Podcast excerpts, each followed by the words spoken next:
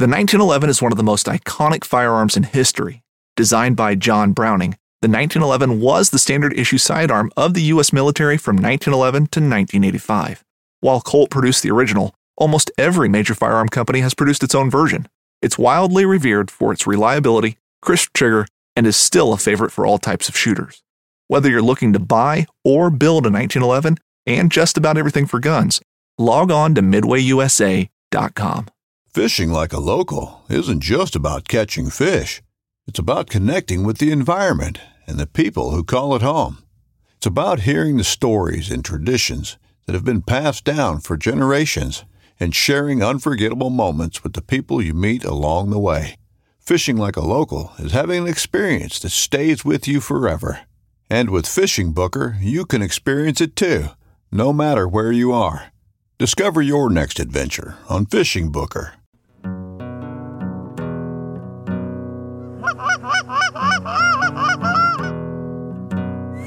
Here we go, boys. Go.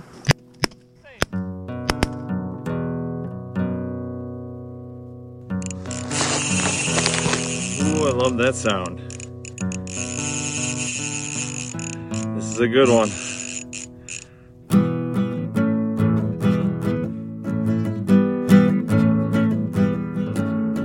Everybody, the Full Scale Outdoors Podcast. I am Dale Luganbill. Thank you very much for joining me. All right, a little little tardy, but here is a extended weekend recap and rant. So, um, a little break from my normal upper Midwest fishing and hunting adventures. I traveled to one of my favorite places on the world. If you've been a longtime listener of this podcast, uh, you've heard me mention this place before, but it's Charleston, South Carolina, or South Carolina just in general. Uh, used to fish out of Hilton Head, and then now we're fishing out of Charleston because that's where my brother moved, and he has the boat. So, kind of dictates where I go. Uh, so yeah, I traveled to uh, Charleston, South Carolina, and uh, I. I'm sorry, not sorry if this turns into a uh, Charleston area tourism commercial because uh, I just love it down there. The food's great. Let's just get this out of the way. The, there's so much good food and great restaurants in the Charleston area. It's it's just unreal. And the best sandwich you're ever gonna have ever anywhere. It's called the Duck Club, and you can get it at the Tattooed Moose. But a little local secret is if you go to a place called Carolyn's, and it used to be called the Tattooed Moose, or not Tattooed Moose, sorry. It used to be called the Voodoo Lounge. It's now called Carolyn's. Well, it's owned by the same people uh, of the Tattooed Moose, and their menu is, is similar but different. So at Carolyn's, you can get Duck Club sliders, little miniature versions of them, and they are phenomenal. And I was just talking to a buddy of mine today about this. Uh, He actually prefers the sliders over the full size sandwich. I'm torn. I would have to do a side by side comparison. I don't know. When it comes to duck, I feel like more is better, and uh, I like the full size sandwich. But with that said, those little sliders are freaking amazing. So, anyways, uh, any excuse to get to Charleston if you haven't been there yet, go check it out. There's great music everywhere, great food, great people. It's awesome. But I was there mostly for fishing. So as it worked out, uh, I, I flew in uh, Wednesday night and I had all day Thursday to myself. My brother was busy. My nephew Trent hadn't come down yet, so I got some time to just go exploring. And my brother is saying like most of the bait is kind of moving out, you know, as we get into late fall. Although water temperatures have been up, and he said they had tried to get some menhaden the last time he was out. Well, they made a few throws with the cast net, and they just couldn't really, they didn't really get anything. Um, so he, he was thinking maybe they, they had moved on. And so I was just exploring some areas, and as I'm driving out, I see pelicans diving, just going crazy. I see dolphins working. I'm like, all right, well, there's there's obviously some bait still left, and uh, so I, I go into the area where they're working, and I can see I can see bait flipping, and I'm like, wow, I, I can't I can't I can't not try because I just I love throwing the cast net so much. Um, so I, I go in the front and I find I didn't grab the big one like 20 footer, which I mean, probably should have, but I'm, I really don't have much experience throwing that one. And so I grabbed the six footer, and every year I need a little crash course, a little reminder on how to throw it. So I'm out there by myself, and usually have uh, my brother or my nephew kind of give me a, you know, quick refresher course, but they weren't there. So I just went to YouTube and typed in how to throw a six foot cast net. And the the video I watched, the method that this guy was using is not how I was taught before. And I kind of like the looks of it, so I'm like, I'm gonna try that. And so I didn't even get over like a school or anything. I'm like, I kind of loaded the net up the way he said, and uh, I'm like, it kind of feels good. And I just did a test throw, psh, pancake. I was like, oh, oh, this, for me at least, works way better than the way I was doing it before. So now I, I start motoring around and I'm trying to find some bait. And, you know, you see one flip over there and one flip over there. And, of course, the birds are diving way the hell over there. And you try to chase them around. And they move to where you were just at. And so I'm like, all right, here's what I'm going to do. I'm going to get to an area where it looks like there's a lot of activity. Uh, the trolling motor down and put on spot lock. And I just waited. I was all loaded up. And I was just waiting. And then I could see them flipping, and then when one flipped close enough, and I don't know how big these schools are. Um, or the side imaging on our the side scan on the the Lowrance was not working, which we found out later why. I'll get to that. Um, and so I was just standing there loaded, and all of a sudden one would flip close by, and I threw out there and reeled it in, and I had two, two Menhaden, and they were big though. And I was like, and that was a success for me. I was like, sweet, I got some. That's awesome. Um, and so I'm like, I'm gonna try it again. So I load up and and wait, and kind of just still locked in this area. A couple times I made a slight move where, you know, I'm waiting, waiting, waiting. I think I moved moved that close to me. They were just out of range, and they were just right over there. So just make a tiny little move, like 20, 30 yards, and then post up. And then I waited, saw one flip, threw that thing out there, and boom, brought up like well, I guess I can't really say a net full, but I don't know, like eight, eight to ten, something like that. And I was like, oh, here we go. Now we're getting somewhere. This can be done. This can be done. So dump them in the live well. And I did that a couple more times. Next thing you know, I got a live well full of these Menhaden. And these Menhaden are big. Like, I actually kind of thought they were shads. Like, I would say they're probably a good eight inches. Maybe some of them might even been like 10 inches. Like, these are good size. This is a good size bait. I'm like, all right, well, I got some bait. Now let's go, let's go exploring. And I can kind of see on the electronics, like the the map of where like my brother's been. I see this little creek arm. It doesn't have any, no old track on it. So I'm like, I'm gonna run up that thing, just see what it looks like. And uh, I'm on. It was falling tide, but it was just when I left the dock, it was, it was pretty close to high tide, and uh, so I'm going up this creek and cast a couple little feeder creeks that go into that. You know, you could see some bait flipping and stuff, and so I made a cast net uh, toss in there.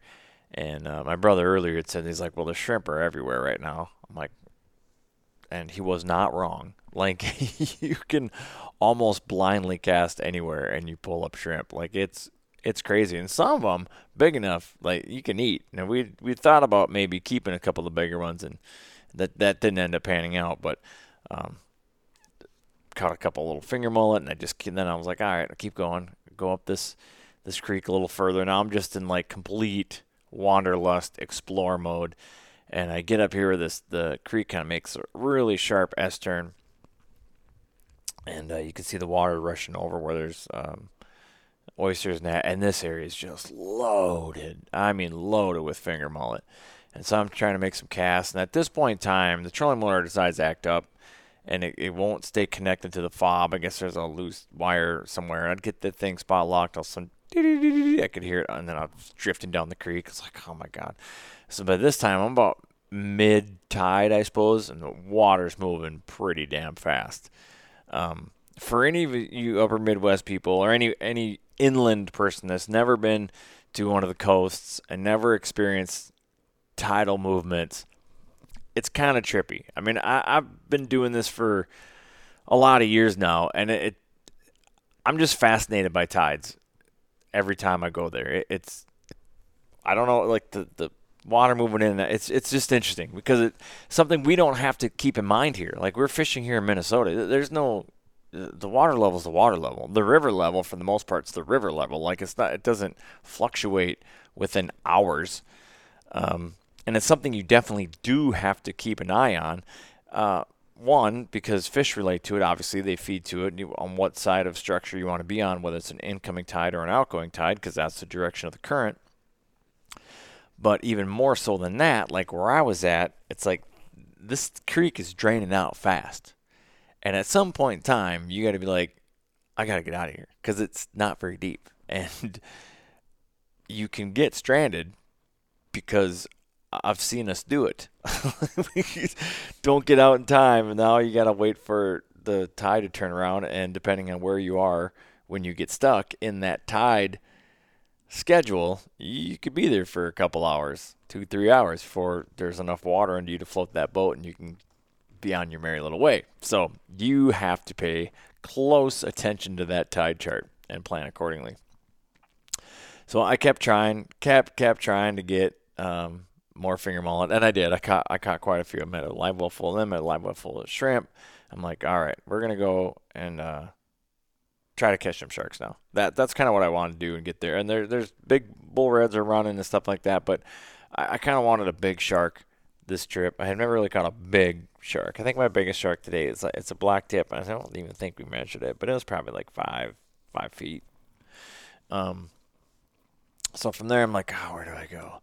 So the jetties weren't that far out, um, so I took a right turn out of this creek and headed up to the uh, head up to the jetty. On my way out though, that water like the the oyster bars are starting to get exposed, and these mud flats are starting to get exposed.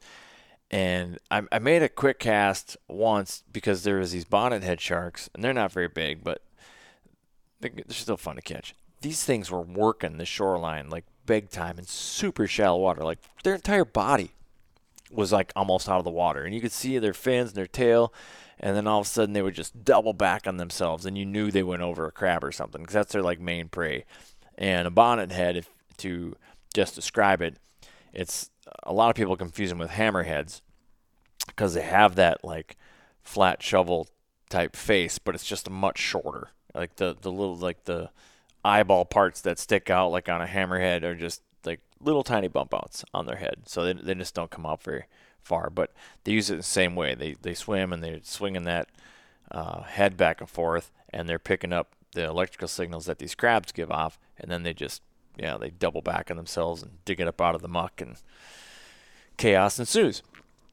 So I cut up some of my bait real quick and I and I toss it out there and course, by the time I got all set up and they were gone and didn't come back, so I was like, ah, crap. So then I headed out to the jetties. I got set up out there and uh, got my baits out, had some live out, had some cut out, and I'd taken quite a bit of my um, bait and I chumped, you know, chopped it up and threw it in a chum bag and threw that over, trying to get a good, you know, scent slick, bring in some of those sharks.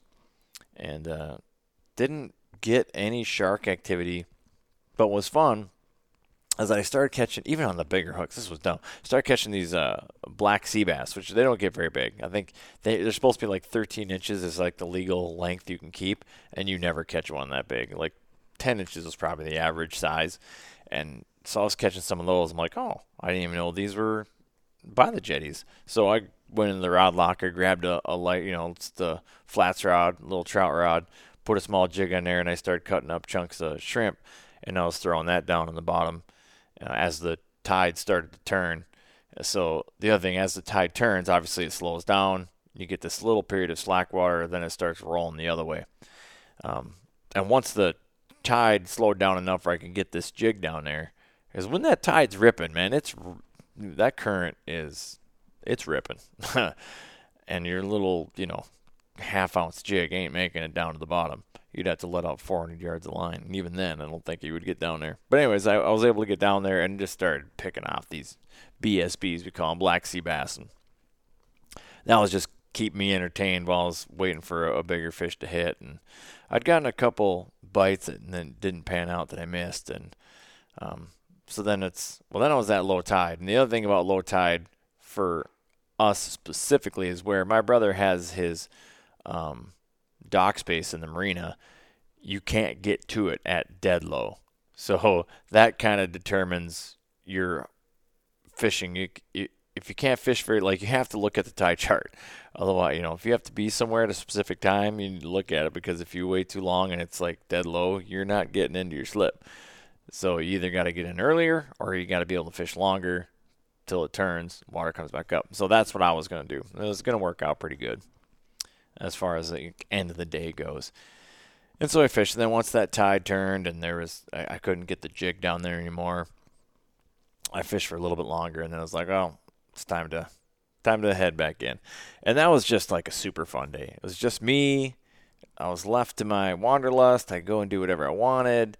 Uh, didn't really catch a ton of fish. Well, that's not true. I caught a ton of black sea bass, but I didn't get any sharks or any reds or anything like that. Which fishing by myself, I mean, that would have been pretty hectic. If I actually would have hooked a big old shark, that that would have sucked. so that that would have been bad. And so then the next day, um, this Friday, now my my nephew's in town, and my brother, and so we we all go out. Uh, hey, is that right? Am I saying that right?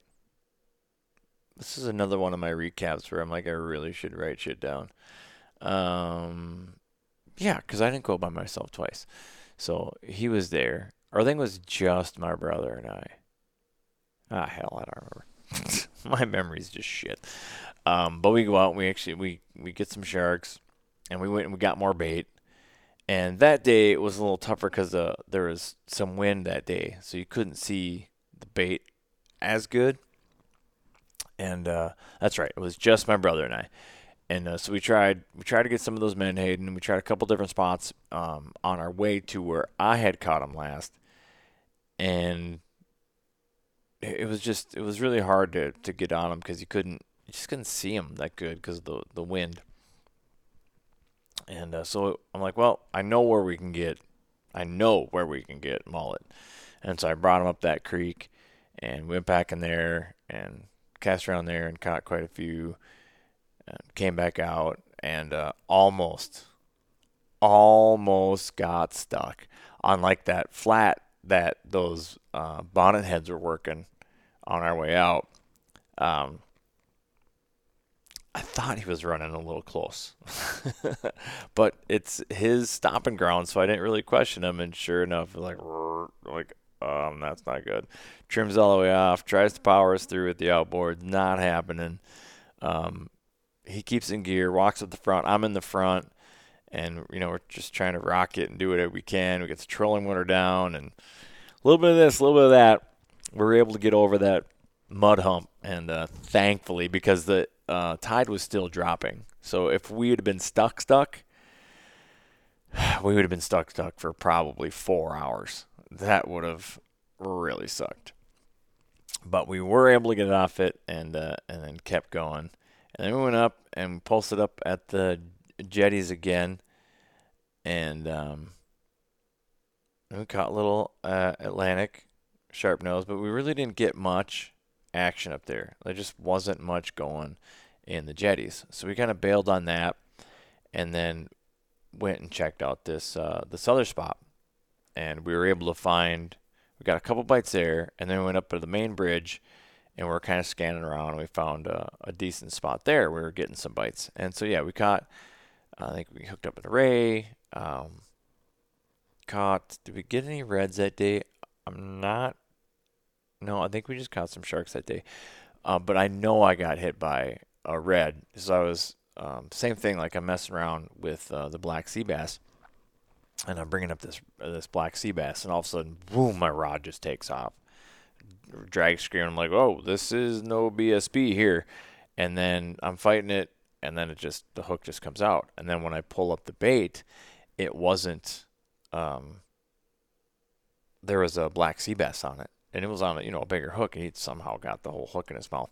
But something had hit that black sea bass, and he was all ripped up, but not ripped up in like a shark way, because a shark would have just bit him in half, or a big bluefish would have just bit it in half or whatever.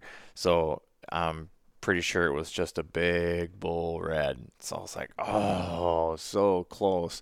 And we had had one on earlier that um, broke off that day. And so it was just like, oh, you got to be shitting me. Got to get some of these bulls. And uh, so that that didn't pan out. Saturday rolls around. Now we got the full boat. It's me, uh, my brother, my nephew Trenton, his girlfriend Peyton, and we get out. And this time, the, now there's not as much wind, so we go up to catch some more menhaden, and it works out. We're able to get quite a few menhaden, and then you know we go, and then we go set up on the um, on the jetties again. A little bit different spot on the jetty, and as the as the tide changed and, and ripped, we had to make a couple different um, moves, and I think we moved at the right time because almost every time we moved, we, would catch another fish, and we were catching sharks, and then we ended up catching a really nice bull red out there on the jetties too. And I'm like, my my nephew like dropped the bait on his head. We decided to move because the current was like really stiff where we we're at. Let's just like let's get on that current seam. So we pull up the anchor, we slide over that current seam, drop the anchor, get set. He puts the bait out, and like as soon as he's on the bottom, line instantly takes off. And ends up uh, catching that big red. So we've got a few sharks on our belt. We got that red. We got some day daylight burning, and uh, my, my, nephew Trenton is like, he, he's just got in his head. He wants to go out into the ocean a little bit, not far, but there's you know they'd been catching bonita out there all summer long. Now bonita are they're like little tuna, but they taste like shit. You can't eat them.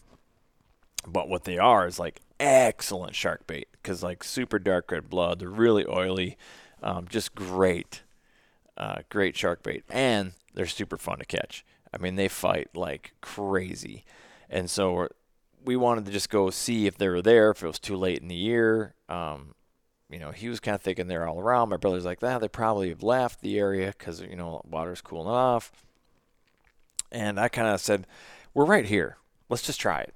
Like, what do we have to lose? It's already a successful day. We've, we've caught sharks, we've caught red. Let's, we got nothing to lose, right? So we head out there, and uh, it's a short boat ride. Like, we're really not going that far out. And um, we found a couple small schools. We weren't really seeing much. And you're, what you're looking for, well, in a perfect world, you're finding like, you know, big flocks of birds that are diving on bait, and then they'll lead you to the bait ball and then the the bonita are underneath and they're splashing around chasing them from underneath.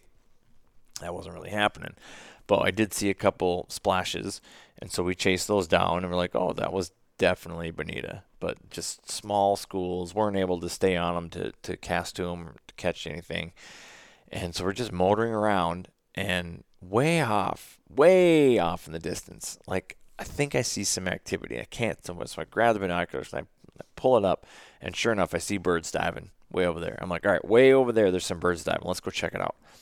I don't know if there's fish with them or not, but some birds are doing some shit over there. Let's check that out. We boogie all the way over there, and sure as shit, we got there's some. We can see the bonitas, and they're just coming straight out of the water. They're so like they're just slashing at bait. They're so much fun to watch, and so we're chasing these schools, and you, you got to go pretty quick to get to them, but then you don't want to just like blow them out. So then you got to dial way back on your speed, like sneak up onto them, and hopefully they're still working that surface, and then you cast your lure out. And these lures we're using, they're kind of like a, a, mix between a jig and a spoon. It's like a long metal jig, and then they got a little bit of hair on the back, single hook, and they're mimicking these little ghost minnows that these bonita are eating. And you, you, the idea is to throw this right in the middle of the feeding frenzy, and just, I mean, you're basically like ripping it through that school as fast as you can, trying to trigger that bite. And we were able to get a couple good casts in there, but and nothing was taken. I was starting to get really frustrated. Um, but we just we kept at it, and sure enough, boom, hooked up one. And they, I'm telling you, you guys know how like smallmouth bass have an attitude, dude. These things, they are so much fun, so much fun to catch. You hook up to one of these, and the first thing that happens that thing peels off like 30, 40 yards. It's just. your drag's just screaming, your rod's just doubled over, and you're just holding on to it. There's nothing you can do. There is no reeling in yet. And then once they kind of get that first run out of the way, then you can start pumping them in, and they make more and more runs. And we're at, we're using like light trout rods, flats rods for these. And uh, I kind of came to the conclusion that to do this effectively, I think you would need to up your rod a little bit, like a medium action fast tip, maybe seven, maybe even seven six, because you still want to be able to cast. That lure's not very heavy, but you still want to be able to like sling that thing out there because, you know, if you can keep some distance between you and that school bus, busting, better chance you're not gonna, you know, scare that school away and you can actually pick off those fish. I think we even had a double once we were out there. It was a ton of fun. I think we caught like I don't know four or five, four or five bonita, and we put them in the in the Yeti. So we had shark bait. So we headed back in. We still had time and, and uh, cut up some bait, caught a few more fish, and then, in fact, not only did we catch a few more fish, then we started getting into the bulls, and uh, caught a few more bull reds. I think we caught like three, maybe four reds that day, and ended the night with a double. That was perfect, just awesome. Peyton caught two. I think she caught the two biggest fish of the day. She's got that good luck gene, um, the good fishing luck gene for sure. And then uh, so Sunday I head out um, and kind of do the same thing. I, didn't have as much time to fish on Sunday, just for like three hours. But I already, but we had the bait from yesterday. We still had some. The menhaden somehow survived the night in the live well and I still had those bonita from the day before and the Yeti. So didn't waste any time trying to catch any bait. We just went straight to the fishing spot and cut them up and started fishing. And yeah, caught shark, um, caught a sandbar shark, which I'd never caught before. And it was a pretty good sized one. And then caught a big ray, caught a uh, bull red, and then it was time to go. But the bull red was tagged how badass is that? I was so stoked. So the only problem with that is like it was covered in like algae. The tag was, and I you couldn't really read it and scraping some of it off. And there's just a lot of the numbers were wore off. Couldn't really read it. I deciphered it the best I could, entered it, you know, on their email. Um, you know, I just basically Googled like South Carolina redfish tag and then brought me to the site I needed to, punched in the number, and then uh, I don't know. They sent me an uh, a number back or an email back. to like, now that number doesn't really match our records. You sure that's what it is? And I sent them a picture of the tag and of the fish, and uh, they're like, yeah, that that number does kind of look like that, but that's impossible because that number we have in our file is from a, a belly tag, and this was obviously not a belly tag. It was on its back, and like they're gonna do some more digging and see if they can find it, but. So I probably won't get the information back for that, but it's still pretty cool to catch a tagged fish. That's my second tagged fish um, ever. In fact, the only two tagged fish that have been caught out of my brother's boat, and I have caught them both. Mm, lucky me.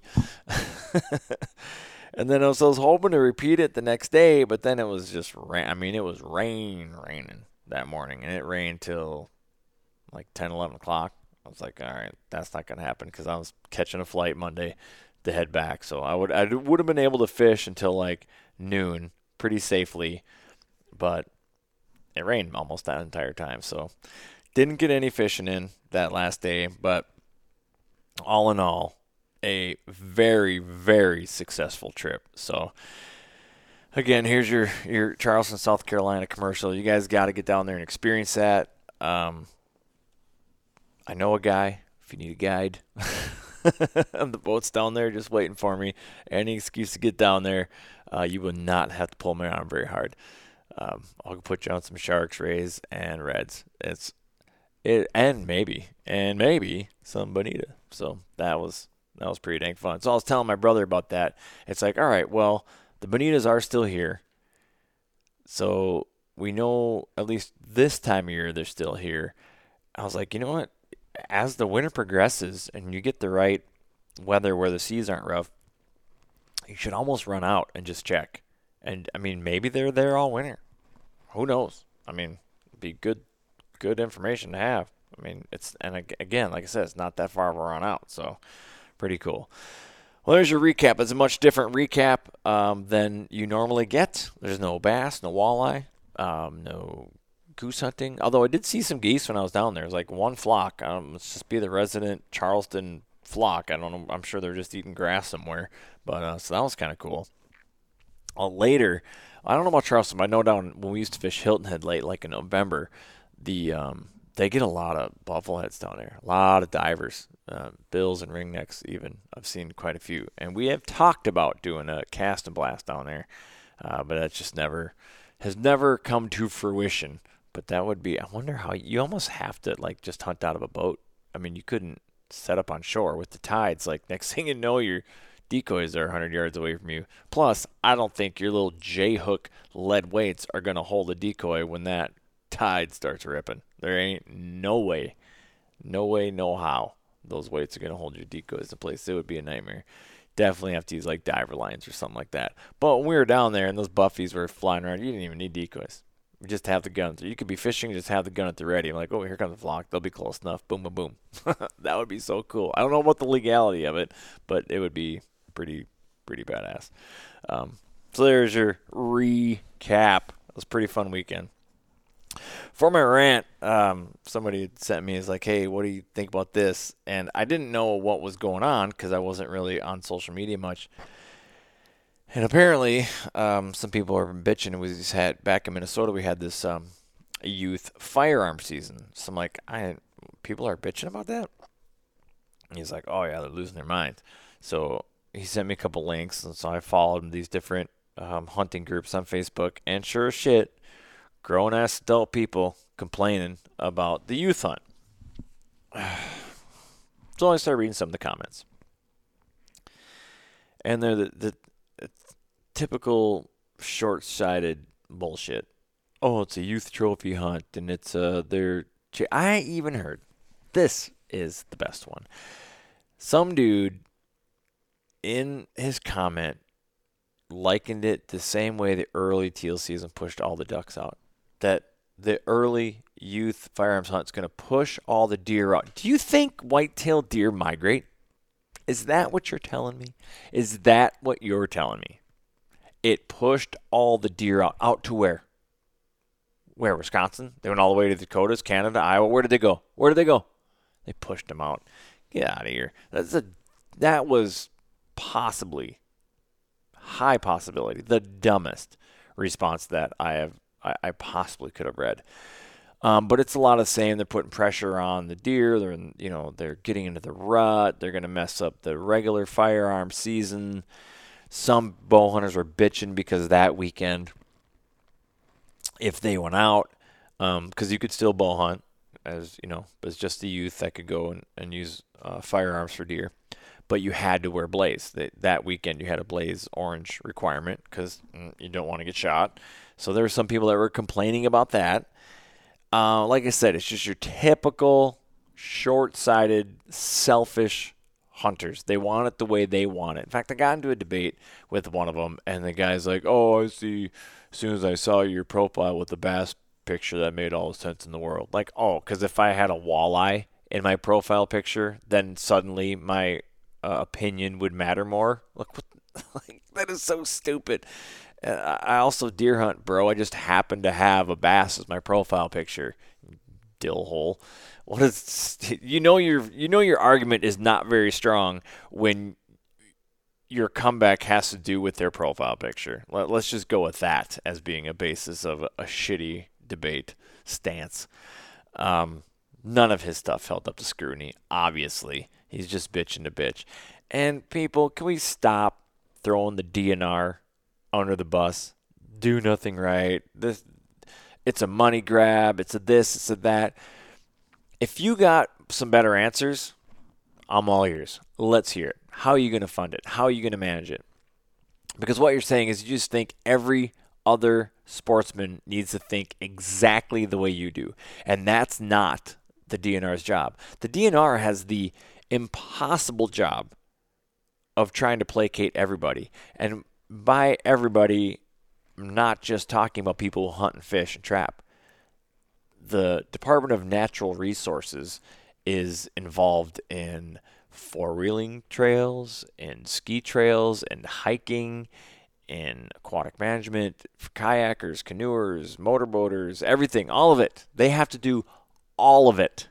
And they have to keep all those people marginally happy, which means most people aren't ever going to be 100% happy, but you still think they should make you 100% happy. And when it comes down to it, these whitetail guys, and I'm going to do some broad generalizations right now. These whitetail guys, very similar to a lot of the walleye guys, and who just want you know, they should have limits every time they go out, and if they don't, then the DNR is screwing up. Something is amiss. Something is wrong. It's somebody else's fault. It's the bass fisherman. It's it's the this. It's the that. It's to whoever. With whitetail hunters, it seems to be the same thing. They want to be able to go out, punch their tag when they want to punch it at their convenience, and it should be uh, an eight pointer or better. And if not, then some big crime has somehow been committed against them. It couldn't possibly be them. It couldn't possibly be that they might need to change their hunting tactics. As you've heard me bitch about it when they start bitching about wolves. It's a couple things. One, we have way more deer now than ever before. Than ever before. so I don't know what good old days you're referring to, um, but the good old days did not have that many as many deer as we have today. Um, the fact that in some of these zones you can shoot up to like five deer is uh, kind of testament to that. And then people bitch like, oh, they only I can only shoot two deer in this. It's like that's kind of the point. Like that's like, what do you, you think we should be shooting eight deer, and then in those eight deer they should all be booners? Like it's just unrealistic. You have unrealistic hopes, and and then with this youth thing, you're throwing that all out, and you don't think hunter recruitment is important.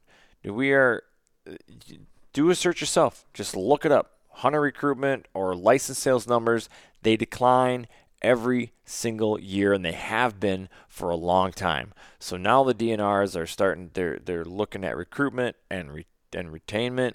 And yeah, a lot of these things and I'm sure including this youth firearm season as well as the the youth duck season whatever. A lot of that a lot of those youth that are hunting those were probably going to hunt anyways. That is probably, I've heard that argument. That one actually has some legitimacy to it. But this is another opportunity to get them hooked because recruitment is one thing, but retainment is an entirely different thing. Like, sure, they had they had a good time one time, and whether they had success or not, you know, and then we get people that berate them about shooting a spike buck or a small. I should have let that walk. You gotta you gotta instill good buck management into these kids. So what you would rather have is kids go out and be bored, have zero success, and then you would probably bitch that the retainment that hunting licenses are still going down and the DNR is just screwing it up. No, you're screwing it up. You're screwing it up by shaming them for shooting a small deer. I don't care. If the kid gets the shakes because he shot a doe or he shot a spike, that's awesome. You've got that kid. You want to talk about retainment? That kid's in now. He is in. And he's going to tell his friends, and then maybe he recruits some friends, and even as an adult, maybe he'll recruit some adults. Um, that's what we need. We need recruitment and retainment because without those license sales that are dwindling, that DNR that you hate so much, their job's going to get even harder because they're going to have less and less money to pull from. They're going to be underfunded, understaffed, and you're still going to want walleyes in every lake and deer on every tree. You have to stop and, and look at yourself when you catch yourself bitching and ask yourself, what's my solution? Here, here's the problem that I have in my mind. What's my solution? what would I actually like to see different? And then ask yourself, how would you pay for it? How would you police it? How would you manage it? And then, and then, if you're really being honest with yourself, how does this affect other people who want to use the outdoors that are taxpayers and have every right to the public land as you do? Remember, you have to keep them happy too. So, let's ease up off of the DNR hate let's definitely ease up off of breathing down these young kids' necks and shaming them for small deer. You know, the best. No, no one's ever changed their mind because you poked them in the chest. All right, it just doesn't happen. They dig their heels and they get defensive. If you want to teach good buck practices, then do that. Use it as learning. You can use them as learning moments. Then mentor a young hunter. How about that? Instead of bitching on Facebook, mentor a young hunter. Then you can instill in him the conservation practices that you would like to see. You know, but bottom line is, you know, let that kid get one deer under his belt, and then next year next year you can have the conversation of like, all right, well you shot a spike next year, so this year we need a bigger one, and then that starts the conversation about, and then also you want these 10, 11, 12 year olds to completely grasp what's taken you a lifetime of hunting to understand good quality buck management. You think that that theory is just going to stick the moment you say it to a young kid? It was a short attention span. Then you're you're being completely unrealistic and completely selfish. So, all right, there's my rant. So, thank you everybody for listening to Full Scale Outdoors podcast. This week's recap and rant. I appreciate each and every one of you. Coming up this weekend, SmackDown Outdoors. Uh, check us out on uh, Facebook, and we'll be going live on YouTube as well.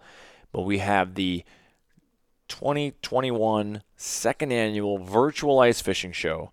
Uh, starts Friday at 1 o'clock, and we're going into Saturday, 7 a.m., 3, Sunday, 7 a.m. to 3. And uh, all your favorite ice fishing vendors are going to be stopping in and talking about what they got, new stuff's going on.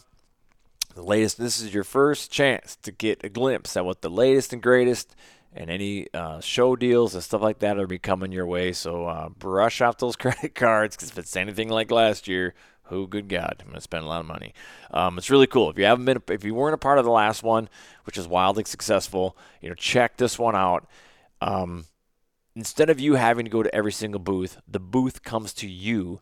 And you can interact live on Facebook and YouTube, and you can send us questions, and we can ask them in real time and then it, it's just you'll see their stuff up close and personal. We're gonna have a slightly different format this year. We're gonna be at Thorne Brothers. Some vendors are gonna be coming in. Some people are still gonna be doing it virtually from their locations.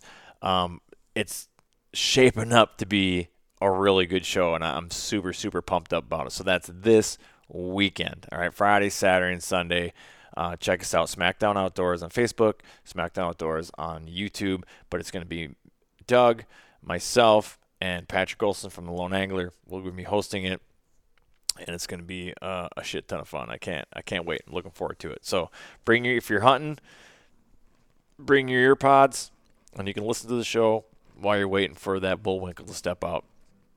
And then if you get one, chime in and be like, "Oh, big buck down." That would be pretty badass. But if you're anything like me, you're a hardcore ice fisherman, and we had on Doug's show last was it last week? I think it was last week. We had the um, might have been two weeks ago now. I think it was. Anyways, we had the ice fishing roundtable, so that really got my blood pumping for ice fishing season. So, in the slight chill in the air now, yeah, uh, I'm getting pretty stoked for it. So this this ought to kick it into full blown ice fishing craving for sure. So uh, check that out. Again, thank you everybody for listening. I appreciate it, each and every one of you, and whatever your passion, even if it's walleye fishing even if it's trophy hunting, white whitetails. Whatever your passion, pursue it full scale. Through the Blackwater bayous and in the dark Louisiana night floats a duck camp, alive with the sounds of swamp pop and the smells of Cajun cooking. From the Mississippi Delta in Venice to the Cajun prairies of the Southwest, me and the Duck Camp Dinners crew will be hunting and eating it all. This is Duck Camp Dinner. Join me, Chef Jean Paul Bourgeois, and the whole crew every Monday at 8 p.m. Eastern on Waypoint TV. You're listening to the Waypoint Podcast Network, brought to you in part by HuntStand, the number one hunting and land management app.